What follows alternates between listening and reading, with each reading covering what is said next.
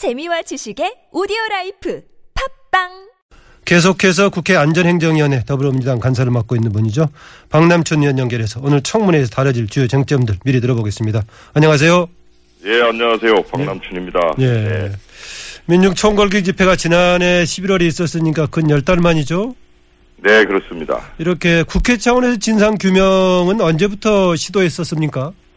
예, 뭐 이 사고가 나자마자 저희는 이게 청문회 열고 저 상임위 차원에서 그 진상을 밝혀보자 이렇게 요구를 했는데 예. 이게 꽤 늦어졌어요. 음. 네. 이 보니까 뭐 겨- 검찰에서 수사한다 막 이렇게 얘기도 하고 했지만 뭐 진척도 되지 않고 그 다음에 오죽하면 말입니다. 그 국가인권위원회에서 예. 검찰에다가 조속히 수사해라. 그리고 진상규명해라. 이렇게 권고를 할 정도였어요. 예. 그러니까 지- 이 국가의 폭력에 의해서 피해가 발생했다면, 아, 이게 조속히 했더라면 이렇게까지 논쟁이 되고, 그, 가족들을 힘들게 하겠습니까? 음. 네. 그래서 이게, 그나마 이게 추경과 연계해서, 그, 저희 당이 열심히 그, 문제 제기를 하니까, 그나마, 만시지탄이지만, 청문회라도 지금 열게 된 겁니다, 오늘. 네. 그나마 이것도 그 서별관 청문회에 최경환 증인, 어, 안정범 증인 채택을 포기한 대가로서 지금 그나마 한 거 아닙니까? 그거는 아니고요. 아니고요. 추경, 예, 추경을 이제 추경에. 처리하고, 예, 그렇습니다. 이제 그거와 연계가 돼 있었고, 물론 이제 그 합의가 모두 함께 이루어진 거기 때문에, 뭐 그냥 어느 것 때문에 됐다 이렇게 보기는 네. 어렵지만 추경을 이제, 추경이 핵심이었군요. 예. 네, 그렇습니다. 네. 그 물 대표 유력이 어느 정도이길래 이제 그걸 맞은 이 백남기 농민 의식 불명이 된 건 참 의아한 대목인데 아, 네. 지난 2일에 물 대표 1억을 시연하셨어요. 어떤 결과가 네. 나왔습니까? 네, 그 우리 가서요. 그 서울경찰청 기동본부에 가가지고 그 시위 당시에 사용한 그 살수차하고 동일한 모델로 한번 예. 그 수압이나 높이 등 이런 동일 조건을 맞춰가지고 시연을 해봤어요. 예. 해봤더니 처음에 경찰에서는 200kg짜리 표적을 준비했더라고요. 그러니까 꿈쩍도 않죠. 음. 그래서 이거를 그러면 백남기 농민과 동일한 조건으로 한번 해봐라. 그래가지고 70kg짜리 표적을 했더니 이게 불과 3초도 못 버티고 표적이 그 쓰러지더라고요. 어, 어. 예, 그래서 그 정도로 위력이 있습니다. 네. 어, 지금 이제 박 의원께서 살수차 사용 매뉴얼을 최근에 입수했다고요. 네, 어제 밤에 입수했어요. 예. 네. 그 매뉴얼에 뭐라고 나와 있습니까? 그러니까 이 납품한 업체가 그 살수차 매뉴얼에다가 사람한테 직접 쏘면 매우 위험하다. 아, 그래서 이게 만일 경고를 했더라고요. 음. 그리고 이게 피하지 않으면 사망이나 중상을 입을 가능성이 있다. 이렇게 돼 있어요. 음. 납품한 업체 자체가 매뉴얼을 그렇게 만들어서 납품을 한 거예요, 경찰이. 그러면 경찰은 이게 위험하다는 걸 알, 알았을 거 아닙니까? 그죠? 예. 직사살수를 하면, 직사살수를 하면. 그렇다면 이게 하지 말았어야죠. 만일 또 한다 하더라도 아주 멀리 거리를 측정해가지고 그런 걸 다 철저히 위험성을 따져본 다음에 사용을 했어야 한다고 보는 거죠. 아, 아예 살수차 사용 매뉴얼에 사람한테 직접 쏘면 안 된다고 돼 있군요. 네, 그 납품한 업체가 만든 매뉴얼에 그렇게 돼 있어요. 어, 예, 그걸 어젯밤에 저희가 간신히 입수를 해보니까 그렇게 돼 있더라고요. 어, 경찰에서 이런 얘기 한 적 없었습니까? 없었습니다, 지금까지. 어. 예. 그, 그래서 이걸 오늘 또 청문회 때 제가 한번 물어볼 생각이에요. 예. 그 백남기 농민 수술을 맡았던 서울대 병원 의사의 소견은 뭐 어땠습니까? 예, 이게 의사 선생님께서 오른쪽 두개골이 함몰됐는데 그 함몰 부위를 살펴보니까 이게 단순 외상이 아니라는 거예요. 높은 곳에서 떨어진 사람에게 나타나는 그 임상 소견이다. 예. 그냥 서 있다가 넘어질 때 나타난 상처와는 전혀 다르다고 증언을 하고 계세요. 음, 그래서 한마디에서 한마디로 높은 곳에서 추락한 거하고 같은 충격을 받았다. 예, 이렇게 예- 말을 하는 거죠. 그러면 그러니까 이제 살수차 위력에 의한 그 타격으로 봐야겠군요. 네, 그렇게 함몰이라고 봐야 된다는 거죠. 어. 지금 그 의사 선생님 의견임 소견이세요. 뭐 네. 이- 이런 부분 아까 살수차 매뉴얼 관련도 다루게 되겠지만 오늘 청문회 중점적으로 다루게 될 내용 어떤 것들입니까? 네, 그렇습니다. 이게 지금 뭐 이게 자꾸 이제 폭력 불법 시위다라고 얘기를 하지만 그 봉, 설령 말입니다. 설사 폭력 불법 시위라 하더라도 이렇게 사람의 생명과 관련된 그런 그 장비를 갖고 진압을 하는 건 굉장히 문제가 있는 거예요. 예. 그래서 이 물대포 위험성을 경찰에서 충분히 인지하고 있었는가? 지금 제 매뉴얼 보면 그렇다고 느껴지거든요. 그리, 그리고 그걸 알고도 직사한 건지 아니면 모르고 사용한 건지 이런 것들에 대해서 집중적으로 확인을 하고 책임을 묻고 그럴 예정입니다.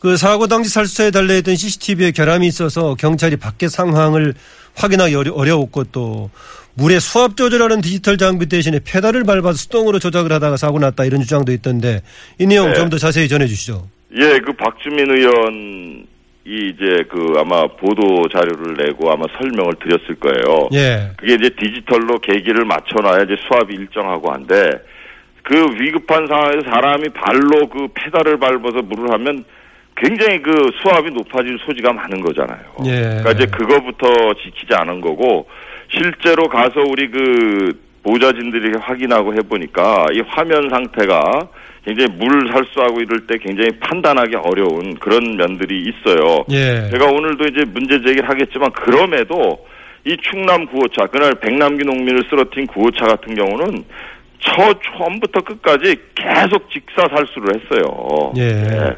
그래서 이제 그것도 제가 오늘 공개를 해보려고 합니다. 네. 음, 그동안에 당시 11월 달에 지난해 11월 달에 민중청 골기 집회 아니고도 다른 경우들도 이렇게 직사 살수하는 경우들이 좀 종종 있었나요? 아니요, 요, 그 1차 집회 때 그랬고요. 2차 집회는 아주 평화롭게 시위가 끝났어요. 그래서 예. 이게 굉장히 차이가 있는 겁니다. 그러니까 과잉 대응을 안 하면 또 집회도 또 평화로운 거 아니냐. 그래서 저희가 그 차벽에 대한 문제 제기라든지 이런 것들에 대해서 계속 지속적으로 상임위가 열릴 때마다 이야기를 하는 거죠. 예. 그렇습니다. 당시 시위 책임자였던 강신명 전 경찰청장 증인으로 채택이 됐는데 강 청장 청장을 상대로 오늘 어떤 부분을 집중적으로 추궁할 계획이십니까? 예.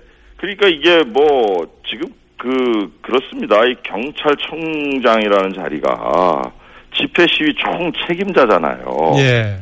예, 이걸 뭐 불법 집 불법 폭력 시위였다 하는 이렇게 그냥 크게 얘기하면서 자기가 이, 이 정당한 거였다라는 식으로 이렇게 국민들을 호도하는데요.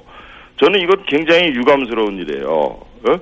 아, 설령 그 지금 현재 그 불법 시위에 가담했던 분들은 아주 지금 철저하게 처벌을 받고 있어요. 한상균 씨 같은 경우 실형을 선고받고 지금 복역도 하고 있고요. 예. 그런 불법에 대해서는 불법대로 처벌을 하더라도 그 불- 국민의 생명을 그 지금 이렇게 위태롭게 만들었던 장비를 사용했던 데 대한 책임 그리고 훈련을 제대로 이행하지 않았던 책임 안전 매뉴얼을 제대로 이행하지 않았던 책임 이런 것들에 대해서는 경찰청장은 무한 책임을 져야 하는 거죠.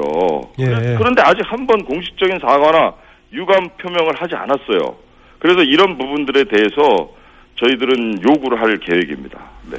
어, 새누리당에서는 이번 어, 당시 사건이 시대의 과도한 공격 또 폭력 행위에서 기인됐다는 입장이던데 그래서 네. 또 그걸 해가지고 지금 한상균 위원장들도 지금 형을 살고 네. 있고 그런 상황인데 그렇습니다. 여기에 대해서 뭐라고 발언하시겠습니까? 아, 예, 제가요, 조금 전에도 말씀드렸지만, 그, 제가 쭉 한번 살펴봤어요. 그랬더니, 폭력 행위가 있었어요. 저도 부인하지 않습니다. 예, 그런데 이게 전체 집회의 몇 퍼센트였냐, 이걸 따져봐야죠. 그죠?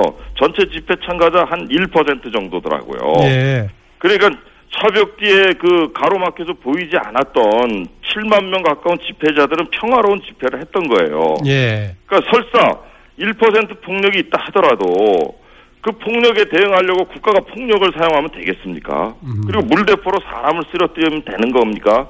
그런 식으로 뭉뚱그려서 이 문제를 덮을 것이 아니고 이 살수차의 이 물대포의 사용 이런 것들이 정말 얼마나 심각한지에 대해서 명백하게 따져보고 안 되면 쓰지 말아야 되지 않겠어요. 이거 또 예. 사고 나거든요. 이런 일을 하려고 국회가 있는 거잖아요. 음. 그리고 이게 공권력 집행이 그 결과도 정의로워되지만 저는 과정도 엄격하게 통제돼야 된다 이렇게 생각해요. 예. 아까 그 초기에 국회 차원에서 진상 규명 하려고 당연히 시도했었는데 검찰 조사 수사를 얘기하면서 지체가 됐다 이런 얘기 하셨는데 그 동안에 검찰 수사는 어떻게 진행됐습니까 관련해 예, 가지고요? 지금 뭐 아무것도 진척된 게 없어요. 뭐 물론 관련자들을 불렀다고는 합니다. 그런데 무슨 아뭐 거기에 대해서 뭐 결과 발표를 하는 것도 없고요. 지금 그런 상황이에요. 그래 지난번에 우리 원내대표단이 또 방문을 해서 조속한 수사나 이런 걸 요구를 했어요. 예.